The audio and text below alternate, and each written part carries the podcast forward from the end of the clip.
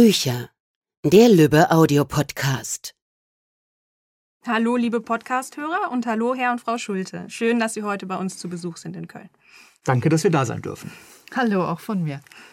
Natürlich möchte ich die Gelegenheit jetzt auch nutzen, mit Ihnen über Ihren Roman Das kleine Café an der Mühle zu sprechen, ähm, den Sie ja gemeinsam unter dem Pseudonym Barbara Ehrenkamp im digitalen Programm von Bastel Lübbe veröffentlichen.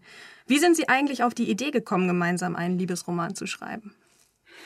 Ja, das war so, da gab es viele verschiedene kleine Anlässe. Ich finde das so, dass es ist immer ein bisschen schade, dass es so wenige wirklich unterhaltsame, romantische Romane von Autoren aus Deutschland gibt. Ich lese sehr viele britische Romane, da gibt es gute romantische Unterhaltung und ich habe das immer in Deutschland so ein bisschen vermisst, dass man das auch hier bekommt. Und sowas wollte ich immer schon gerne schreiben. Also meine Antwort ist eigentlich weil es geht. Das ist eigentlich die einfachste Antwort. Ähm, unsere Agentin hatte mich gefragt, ob ich mir vorstellen könnte, einen romantischen Liebesroman für weibliche Leser, für Leserinnen zu schreiben. Und ich habe von damals gesagt, das kann ich zwar machen als Thriller- und Krimi-Autor, aber wenn, dann eigentlich nur mit der Hilfe, Unterstützung von meiner Gattin. Und dann haben wir es ausprobiert und es hat einen riesen Spaß gemacht, zusammen zu schreiben. Und zum Glück kam dann auch der Kontakt über unsere Agentin zu Lübbe und dann ging alles sehr, sehr schnell und wir konnten dann das kleine Café an der Mühle umsetzen. Ja, das ist sehr schön. Wir freuen uns auch. Ähm, und wie kann man sich das gemeinsame Schreiben vorstellen? Also im ersten Schritt ist es so, dass wir die Figuren entwickeln, dass wir uns den Plot gemeinsam ausdenken und diese einzelnen Szenen eines Romans auf Karteikarten schreiben. Die landen dann an einer großen Pinnwand und dann nimmt sich einer eine Karteikarte und beginnt eine Szene, ein Kapitel zu schreiben. Und während der Verhandlungen, wie der Roman so ablaufen soll, benutzen wir besonders gerne lange Autofahrten und überlegen dann, wie die Geschichte weitergehen soll. Unsere beiden Söhne, wenn die dabei sind, haben sich auch daran gewöhnt, dass wir da über nicht existierende Personen sehr lange Diskussionen manchmal führen. Ja. Okay. Ähm, ja, über ihre Protagonisten müssen sich ja alle Autoren Gedanken machen. Wenn man dann auch noch mit jemand anderem darüber diskutieren muss, gibt es bestimmt auch manchmal Unstimmigkeiten. Ähm, was würden Sie sagen, ist die Zusammenarbeit mit einem anderen Autor schwieriger, als alleine zu schreiben? Also ich denke, es ist einfacher, wenn man gemeinsam schreibt, weil man spricht miteinander, man kann sich austauschen und sich Anregungen geben gegenseitig. Und wenn man eine Idee hat, sortiert die sich oft schon, während man sie laut ausspricht und mit dem anderen diskutiert. Das ist ein ganz kreativer Vorgang und da spinnt sich die Geschichte dann schon weiter, während wir mit dem anderen sprechen. Es passiert schon auch, dass wir viel gleichzeitig reden, während wir diese Geschichten entwickeln. Also ich, ich persönlich finde es zweigeteilt. Also auf der einen Seite ist es natürlich einfacher. Wenn man Probleme mit dem Plot hat beispielsweise, ähm, und wenn ich Probleme mit einem Plot habe bei einem Krimi oder bei einem Thriller, dann bin ich damit erstmal alleine. Ich meine, klar erkläre ich auch meine Krimi-Plots meiner Gattin, aber letztlich liegt die Verantwortung dann bei mir. Die muss sich das anhören, hat aber im Prinzip ja nicht wirklich die Verpflichtung, jetzt eine Lösung für mich zu finden. Bei dem gemeinsamen Buchprojekten ist es so, dass man natürlich schon, wenn man dann Schwierigkeiten beim Plot hat, jemand anders hat, mit dem man darüber sprechen kann und man weiß, man findet gemeinsame Lösung. Schwierig ist, man muss gemeinsam eine Lösung finden. Das heißt, wir brauchen immer auch einen Kompromiss. Wenn da eine Figur nicht so ist, wie ich mir die vorstelle, oder wenn eine Figur da ist oder eine Handlung, eine Alter, wie Christine sich das nicht vorstellt, dann müssen wir uns da irgendwie abstimmen. Auf der anderen Seite sind wir jetzt aber auch 25 Jahre glücklich verheiratet, also Kompromisse können wir schon schließen. Das klappt in der Regel ganz gut. Und ähm, im, unterm Strich gesehen finde ich es ähm, erfüllender und leichter, mit jemand Zweites bei einem gemeinsamen Projekt zu schreiben. Ja, und dann ist da noch etwas. Wir schreiben beide auch beruflich und sind da relativ pragmatisch eingestellt gegenüber dem Schreiben. Und letzten Endes ist dieser Roman, es ist eben auch nur ein Buch. Und wie teilen Sie Ihre Aufgaben während des Schreibprozesses dann auf? Das ist einfach. Einer von uns beiden schreibt einen Abschnitt und der andere überarbeitet denselben Abschnitt und dann verhandeln wir, bis beide zufrieden sind mit der Geschichte. Und dann ist es fertig. Ja, das klingt erfreulich harmonisch. Ähm, was ist denn für Sie das Schönste am gemeinsamen Schreiben und was ist das Schwierigste? Ja, das Schönste für mich ist der Moment, wenn ich merke, dass die Figuren so weit entwickelt sind, dass sie ein Eigenleben haben, praktisch eigene Entscheidungen treffen können, ein Eigenleben entwickeln. Also ich fand am schwierigsten, und das ist uns erst zum Schluss aufgefallen beim Endlektorat vom kleinen Café an der Mühle, am schwierigsten dann beim Endlektorat, sich dann von eigenen Sätzen zu trennen. Uns ist aufgefallen, dass ähm, ich viel schneller mich von Sätzen getrennt habe, von Vorschlägen der Lektorin, die Christine geschrieben hat. Und Christine hat festgestellt, auch guck mal, den Abschnitt, den hast du geschrieben oder auch gar nicht bewusst gemacht, den hast du geschrieben, aber den Abschnitt, doch stimmt, den könnten wir weglassen. Und dann ist mir klar geworden, Moment mal, den habe ich ja geschrieben. Und dieses Miteinander, dass man dann feststellt, okay, von seinen eigenen Sätzen trennt man sich dann doch weniger schnell als von dem, was der andere geschrieben hat. Das war nicht ganz einfach manchmal. Okay, das glaube ich Ihnen aufs Wort. Ähm, jetzt würde ich gerne noch ein paar Fragen zu Ihrem Roman stellen. Wie sind Sie eigentlich auf die Idee für das kleine Café an der Mühle gekommen? Ja, am Anfang war da dieses Gebäck, das wir Kaffeeküsse genannt haben. Und unsere allererste Keimzelle von einer Idee war, dass die Hauptperson dieses Gebäck erfindet und damit einen geschäftlichen Riesenerfolg landet. Die Geschichte hat sich nachher ein bisschen anders entwickelt, aber das Gebäck spielt in dem Roman immer noch eine sehr wichtige Rolle. Und ich hatte immer eine Figurengruppe im Kopf, so eine Pokerrunde von drei älteren Damen was man ja normalerweise mit älteren Damen nicht so verbindet, Poker spielen. Und diese Pokerrunde wollte ich gerne mal in irgendeiner Geschichte unterbringen. Und diese Damen sollten dann auch der Protagonistin helfen. Und als wir dann überlegt hatten, das kleine Café an der Mühle zu entwickeln, Kaffeeküsse, wie Christine das ja gerade auch genannt hatte, da haben wir gedacht, okay, das können wir jetzt einbauen. Das ist super. Und das war für mich so die Keimzelle von dem, was da passiert. Ja, und dann übernahm eigentlich das kleine Café an der Mühle die Hauptrolle in diesem Roman. genau, und dann passte ja. alles zusammen. Das stimmt. Sehr gut. Ja, das ist ein interessanter Ansatz mit den Figuren, also von den Figuren her zu denken. Ähm, ja, und weil Sie die schon erwähnt haben, gibt es denn eine Figur in dem Roman, an der Ihr Herz besonders hängt? Das ist eine schwierige Frage, denn da sind ganz viele Lieblingsfiguren in diesem Roman. Für mich ist einer davon der Herr Württemberg. Das ist in der Tat ein Hund. Und wenn wir einen Hund hätten, dann wäre er, glaube ich, so wie dieser.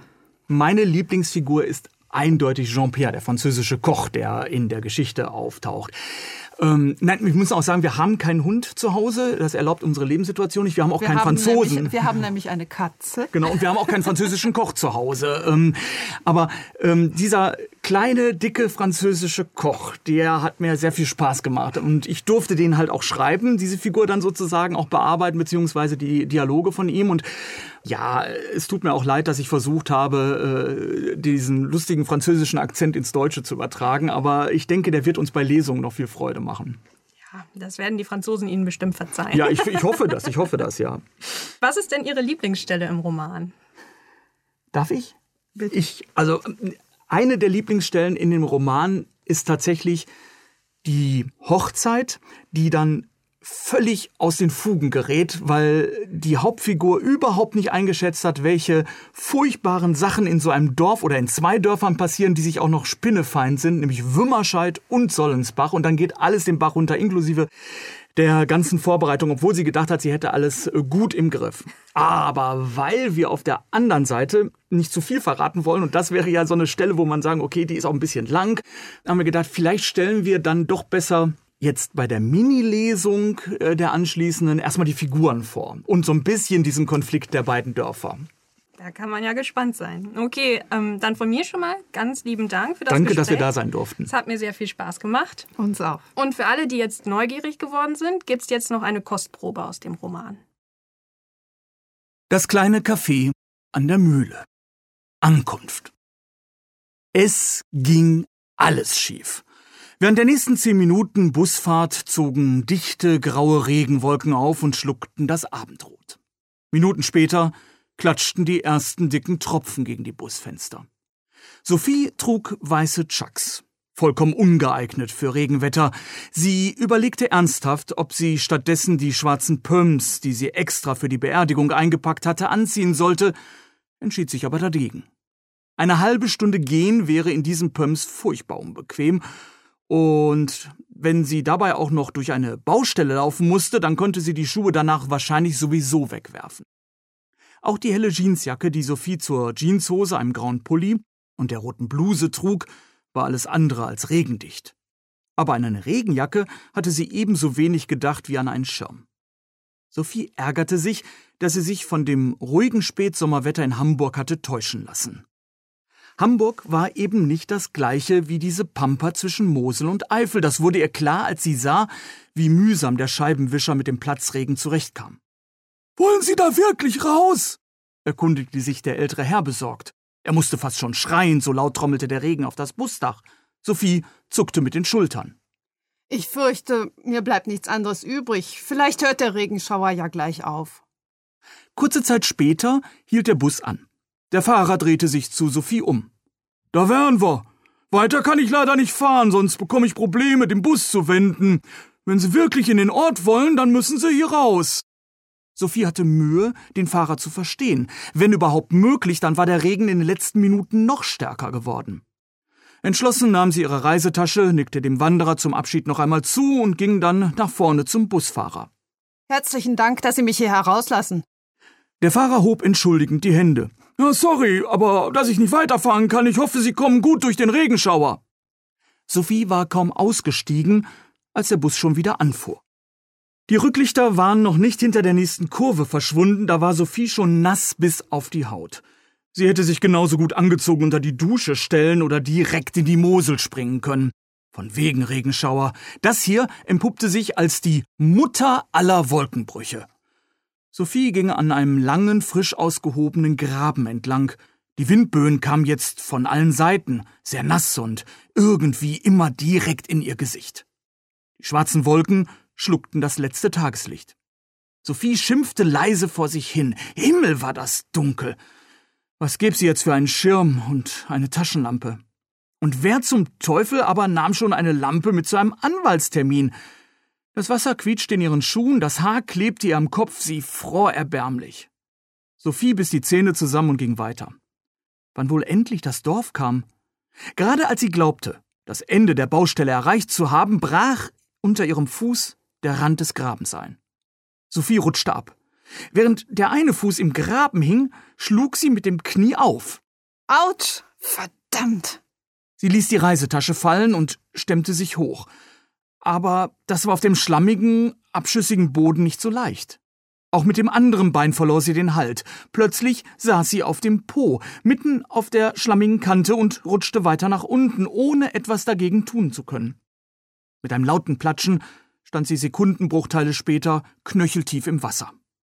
Sophie unterdrückte mühsam eine aufsteigende Panik und ballte wütend die Fäuste. Nein, nein, nein, Mist aber auch. Da stand sie nun. Der Graben ging ihr fast bis zum Scheitel. Sie konnte von Glück sagen, dass sie sich nicht die Knöchel verstaucht hatte. Sophie sprang hoch, versuchte oben am Rand des Grabens irgendwie Halt zu finden, doch das Einzige, was sie erreichte, war, dass sie geradewegs im Matsch landete und zurück in den nassen Graben rutschte. Stockdunkel war es hier unten. Der Regen prasselte auf sie hinunter, ihre umgekippte Reisetasche hatte sie oben mit den Fingerspitzen fühlen können, aber sie konnte sie unmöglich erreichen. Genauso gut hätte das blöde Ding auf dem Mond stehen können. Keine Tasche, kein Handy. Sophie überlegte, ob sie einfach dem Graben weiter folgen sollte. Aber sie konnte ja nicht mal genau das Wasser sehen, in dem sie stand. So dunkel war es hier. Möglicherweise kam da ja gleich noch ein tieferes Loch. Hilfe! Hallo, hallo! Hört mich da jemand? Ich brauche Hilfe! Es war, als würden die Wassermassen von oben auch ihre Hilfeschreie ersticken. Wer sollte sie schon in diesem Graben hören? Mist, Mist, Mist! fluchte sie. Wütend schlug Sophie mit der flachen Hand auf die Wand des Grabens ein, mit dem Erfolg, dass ihr Matschklumpen ins Gesicht spritzten. Hilfe! Hallo, hört mich denn niemand? Sophie schrie so laut sie konnte. Hallo! Hey, äh, wo sind Sie? Eine Männerstimme. Sophie unterdrückte ein erleichtertes Aufschluchzen. Hier im Graben. Ich bin hier unten. Sie müssen mir helfen. Plötzlich stand ein großer Schatten am Grabenrand. Ach du Kacke. Wie sind Sie denn da reingekommen? Haben Sie sich verletzt? Sophie konnte den Mann zwar nur als Umriss erkennen, Aber allein, dass da oben jemand stand, erfüllte sie mit einer tiefen Erleichterung. Das Wort würdelos schoss ihr durch den Kopf. Nein, ich bin nicht verletzt. Bitte helfen Sie mir heraus. Aber seien Sie vorsichtig. Der Rand ist glitschig. Augenblick. Ich muss nur sehen, dass ich Herrn Württemberg loswerde. Sophie wagte nicht zu fragen, was ihr Retter damit meinte. Es war ja auch egal, zumindest für den Moment. Sie wollte nur aus dem Schlamm raus. Der Mann tauchte wieder am Grabenrand auf. Diesmal kniete er sich hin. Er streckte Sophie eine Hand entgegen. Halten Sie sich fest, ich zieh Sie hoch. Können Sie sich mit den Füßen an der Wand abstützen? Ja, gut so. Und jetzt? Mit einem kräftigen Ruck wurde Sophie über den Grabenrand gezogen. Während ihr Retter vom eigenen Schwung auf den Rücken fiel, stürzte Sophie mit dem Gesicht voran in den Matsch. Sekundenlang blieben beide bewegungslos liegen und schnappten nach Luft. Na, das war ja mal eine Abwechslung zum üblichen Abendspaziergang, murmelte der Fremde neben Sophie. Die rappelte sich hoch und spuckte vorsichtig einen kleinen Schlammklumpen aus. Ich danke Ihnen. Mein Gott, ich hatte schon befürchtet, die ganze Nacht in diesem Loch hocken zu müssen. Oh, sträflicher Leichtsinn bei dem Wetter ohne Licht, an diesem Graben entlang zu laufen. Sie hätten sich ja sonst was brechen können. Ja, jetzt bin ich auch schlauer. Im Dunkeln konnte Sophie ihren Retter zwar kaum erkennen, aber seine Stimme klang jung und sympathisch. Ein kurzes Winseln ließ den Mann aufspringen. Ach Gott, Herr Württemberg, der alte Angsthase hasst es allein zu sein.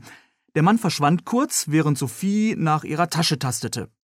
Die Sachen, die sie trug, waren wahrscheinlich ein Fall für die Tonne. Sie wollte gar nicht wissen, wie sie jetzt aussah. Mit einem hellen Winseln schnüffelte ein Hund an ihrem Bein. Also wirklich, Herr Württemberg, wo bleibt denn dein Benehmen? Man schnüffelt nicht an fremden Beinen rum. Plötzlich leuchtete der schwache Schein einer kleinen Taschenlampe auf. Da hat man ewig und drei Tage diese Minileuchte am Schlüsselbund, aber wenn's drauf ankommt, ist die Batterie leer, murmelte der Mann. Schauen wir mal, ob hier noch was von Ihnen rumliegt. Nö, sieht gut aus. Kommen Sie, da vorn kann man besser gehen. Sophie folgte mit der Reisetasche in der Hand gehorsam ihrem Retter. Nach nicht einmal 50 Metern begann die asphaltierte Landstraße. Ich habe mich noch gar nicht vorgestellt. Ich heiße Peter, Peter Lang. Und der Grund, warum ich überhaupt bei diesem Sauwetter draußen bin und Frauen aus tiefen Gräben rette, hört auf den Namen Herr Württemberg. Sophie erkannte zwar immer noch keine Details, aber das Grinsen in der Stimme des Fremden war unüberhörbar. Ich heiße Sophie, Sophie von Metten. Ich wollte eigentlich mit dem Bus in den Ort fahren, aber da war ja die Baustelle im Weg. Ah, von Metten? Äh, sind Sie mit Dotti von Metten verwandt? Dotti ist, ich meine, Dotti war meine Tante. Oh, das tut mir leid. Also natürlich nicht, dass sie Ihre Tante war, sondern dass Dotti so plötzlich gestorben ist. Sie haben meine Tante gekannt, Herr Langen. Ach, Peter, bitte, ich tut's alle Frauen, die ich aus dem Schlamm ziehe. Da habe ich meine festen Grundsätze. Sophie, also, du hast meine Tante gekannt? Ja, ich wohne praktisch neben dem Mühlenhof, also nur drei, vierhundert Meter entfernt. Dotti und ich waren sozusagen Nachbarn. Und du willst dir jetzt sicher den Mühlenhof ansehen? Die Neugierde in Peters Stimme ließ Sophie aufhorchen. Zugegeben, dieser Mann hatte sie gerade aus einer mehr als unangenehmen Lage gerettet. Er klang freundlich und hilfsbereit, aber er konnte ihr ja viel erzählen. Mehr noch, sie hatte bislang nicht einmal sein Gesicht gesehen. Sophie beschloss nicht gleich alle Karten auf den Tisch zu legen. Ich werde wohl ein paar Tage bleiben, um den Nachlass meiner Tante zu regeln. Naja, Wümmerscheid-Sollensbach ist nicht Hamburg, so viel steht mal fest. Moment mal. Woher weißt du, dass ich aus Hamburg komme? Fragte Sophie misstrauisch. Das ist mir gerade wieder eingefallen. Dotti hat öfter von ihrer einzigen Nichte in Hamburg erzählt. Damit kann's ja nur du gemeint gewesen sein. Sophie schwieg einen Augenblick. Von wem, wenn nicht von Dotti, hätte Peter Lang diese Informationen haben sollen? Er hatte Dotti also wirklich nicht nur flüchtig gekannt, und sie hatte ihm zumindest so weit vertraut, dass sie auch familiäres erzählt hatte. Schweigend gingen beide die Straße entlang. Hm, heute früh war ich noch in Hamburg. Und jetzt? Mit kurzem Zwischenstopp in Koblenz bin ich im Nirgendwo gelandet. Unterbrach Sophie das Schweigen zwischen ihnen. Na, aufgepasst, wem du das sagst, warnte Peter lachend. Die Menschen hier haben ihre ganz eigene Sicht auf das, was du da leichthin als nirgendwo bezeichnest. Also zunächst einmal, es gibt Wümmerscheid und es gibt Sollensbach. Und die Bewohner des jeweiligen Ortsteils legen großen Wert auf diese feine Unterscheidung. Zu dumm für dich und mich und auch Herrn Württemberg. Wir wohnen nämlich im Niemandsland. Da wird man schnell schräg von der Seite angesehen. Das lässt sich nicht ändern, aber du wirst ja nicht lange genug hierbleiben, um dir darüber den Kopf zerbrechen zu müssen. Ähm, ja, sicher. Sophie biss sich auf die Lippen. Fast hätte sie doch noch mehr von Dottis Wünschen verraten. Plötzlich flackerte es weiter vorne im Dunkeln auf und mit einem Schlag gingen die Straßenlaternen an. Es war, als hätte man blinde Kuh gespielt und zum ersten Mal die Augenbinde abgenommen. Sophie blieb stehen und inspizierte ihre ramponierte Kleidung. Hose, Jacke und Pulli waren dick mit Schlamm bedeckt. Ihre weißen Schacks hatten eine undefinierbare Farbe angenommen. ich hab mal von einer Kollegin gehört, dass Schlammfarben und Erdtöne total im Kommen sind, gluckste Peter. Sophie schaute zu ihm hoch. Eigentlich hätte sie heulen müssen. Schließlich waren die Sachen fast neu gewesen. Aber wie sie so dastand, mit Schlamm bedeckt, klitschnass und durchgefroren, war ja alles egal. Hauptsache, sie konnte möglichst bald ein heißes Vollbad nehmen. Sophie musterte ihren Retter. Er war einen guten halben Kopf größer als sie, vermutlich so um die 30 Jahre alt, schlank, hatte breite Schultern, braune Haare, ein Dreitagebart. Mit seinem Grinsen im Gesicht erinnerte Peter sie an Wayne Reynolds. Definitiv das Netteste, was ihr heute unter die Augen gekommen war. Na, zufrieden? Peter hatte offenbar ihren prüfenden Blick bemerkt. Sophie spürte, wie sie rot wurde. Sie räusperte sich verlegen. Hm. So wie ich aussehe, wundert es mich, dass du mich überhaupt in dem Graben entdecken konntest. Sie schaute auf ihre Hände. Ich bin ja komplett mit Schlamm überzogen. Also, ich hab mal im Fernsehen, natürlich nur beim Zeppen, Schlammcatchen von Frauen gesehen. Die hatten einen ähnlichen Look. Zumindest der Württemberg hätte dich sofort von jedem Schlammbrocken unterschieben, nicht wahr, mein Lieber? Peter kraute zufrieden seinen Hund und hatte seinen Spaß daran. Daran gab's keinen Zweifel. Sophie versuchte, eine Locke aus der Stirn zu pusten, was ihr nicht gelang, weil sie mit was auch immer an der Haut festklebte. Sie fing an zu lachen. Wenn du mir einen letzten Gefallen tun möchtest, dann sag mir bitte, dass es nicht mehr weit ist. Ich muss dringend in die Badewanne. Okay, es ist nicht mehr weit, Sophie. Ich kenne eine Abkürzung. Da vorne steht mein Wagen. Eigentlich wollte ich Herrn Württemberg einen Abendspaziergang außerhalb des Dorfes bieten, aber wir wurden vom Regen überrascht. Ach, steig ein, ich verspreche dir, dass du in weniger als zehn Minuten am Mühlenhof bist. Aber ich mach dir doch die Sitze schmutzig. Na, dann hab ich wenigstens einen Grund, dich noch mal zu besuchen, mich zu beschweren und, sofern du dann noch da bist, ein Abendessen zu schnorren. Nicht wahr, Herr Württemberg? So machen wir Singles das hier auf dem Land. Peters Hund, ein kniehoher Mischling, winselte zustimmend. Aha, also eine Einladung für drei. Da werde ich mir was einfallen lassen müssen. Sophie bückte sich kurz zu dem Hund herunter und kraulte das hellbraune lockige Fell. Ist das ein Labradudel? Peter nickte anerkennt. Ganz genau. Das erkennen nicht viele auf den ersten Blick. Eine Freundin in Hamburg hatte auch einen, erklärte Sophie. Dann ist es abgemacht. Ich sau dir deine Sitze ein und dafür gibt es Abendessen im Mühlenhof. Peter grinste. Fein. Da hat sich der Spaziergang ja mal gelohnt. Drei Stunden vorher. Hetty, ich sag dir, das ist nicht fair vom lieben Gott. Ach, Renate, was soll ich sagen? Ich bin immer noch wie vom Kopf geschlagen. Natürlich bist du das. Dass du das durchmachen musst. Dein eigenes Kind. Keine Mutter sollte ihr eigenes Kind so verlieren. Das ist so, so ungerecht. Renate, näher an der 50 als an der 40, zog aus ihrer großen Einkaufstasche ein Taschentuch heraus, schneuzte sich und wischte sich dann die feuchten Augen trocken. Sophie stand nur zwei Meter neben Renate und fühlte sich hin und her gerissen. Sie schämte sich dafür, dass sie so ungeniert gelauscht hatte. Auf der anderen Seite war die Unterhaltung aber auch noch im hintersten Winkel der Metzgerei Braubad zu hören gewesen, und die anderen Kundinnen, die neben Sophie an der Theke warteten, schienen die Familientragödie ohnehin schon zu kennen. Ihre Gesichter blieben unbewegt. Sophie aber konnte nicht weghören. Es war nun, weiß Gott, kein angenehmes Thema, das die beiden Frauen da besprachen. Die eine, Renate, vor der Ladentheke, Hetty, die vom Schicksal so grausam bestrafte Mutter, auf der anderen Seite der Theke. Wie gut ihr todtrauriges Gesicht zu den blutigen Händen passte.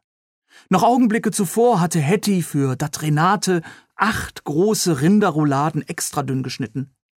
Jetzt drehte sich Hetty um, spülte sich Blut und Fleischsaft von der Haut und trocknete die Hände an einem Papiertuch ab. Als sie sich wieder Renate zuwandte, hatte ihr Lächeln zwar immer noch etwas Gequältes, aber immerhin tropften keine Tränen mehr in die Hackfleischschale. Darf's denn noch was sein, Renate? Ja, Hetty, mach mir noch ein Viertel von dem Schweinemagen, ein Viertel von Johannes feiner Leberwurst mit Kräutern und ein Viertel gemischten Aufschnitt. Hetty nickte und begann die Bestellung auszuwiegen. Bei der feinen Leberwurst mit Kräutern zitterte das Messer in ihrer Hand. Das, das war immer ihre Lieblingswurst. Und mein Johannes hat immer gesagt, wenn die Jennifer mal groß ist, dann wird sie den Laden hier übernehmen und dann verrate ich ihr auch das Rezept für meine feine Leberwurst mit Kräutern. Die plötzliche Erinnerung schien Hetty hinter der Theke zu überwältigen. Sie schluchzte laut auf und wischte sich mit dem Handrücken die Tränen von der Wange. Selbst Sophie brannten plötzlich die Augen. Und es gibt keine Hoffnung mehr, Hetty? Nicht mal so ein Funken? Hetty schüttelte energisch den Kopf, presste dabei die Lippen zusammen, wahrscheinlich weil sonst alles Elend, das sie als leidende Mutter zu ertragen hatte, aus ihr herausgebrochen wäre. Sophie machte zwei Schritte auf die beiden Frauen zu. Sie konnte nicht anders. Sie musste die beiden ansprechen. Entschuldigen Sie bitte, ich habe Ihr Gespräch mit angehört. Ich heiße Sophie von Metten und wohne zurzeit im Mühlenhof, in dem Haus meiner Tante Dotti. Renate und Hetty schauten sie erstaunt an.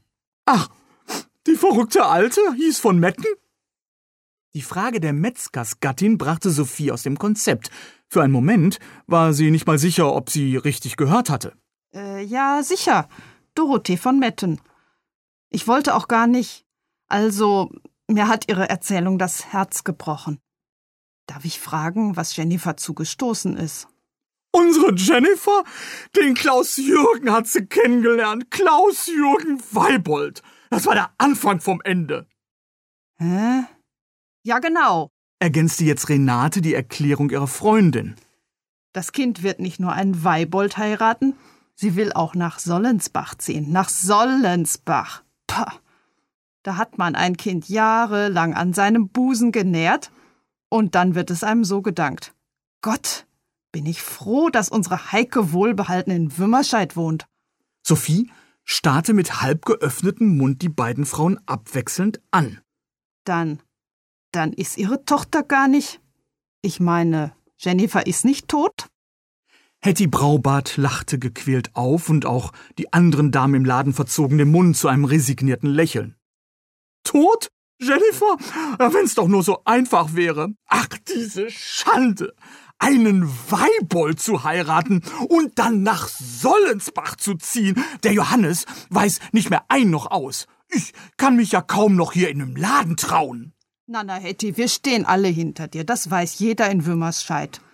Dass nicht deine und Johannes Erziehung daran schuld sind, verkündete einer der wartenden Frauen und die übrigen Kundinnen nickten zustimmend.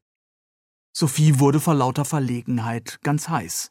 Ja, das ist sicherlich ein, mm, ein harter Schlag für Sie. Das können Sie wohl laut sagen, junge Frau. Jawohl. Gott, wie peinlich war das denn? dachte Sophie und wäre am liebsten sofort aus dem Laden gegangen, aber sie hatte Hunger und brauchte Brötchen und ein bisschen Wurst. Fünf Minuten später stand sie mit ihren Einkäufen im Arm vor der Ladentür.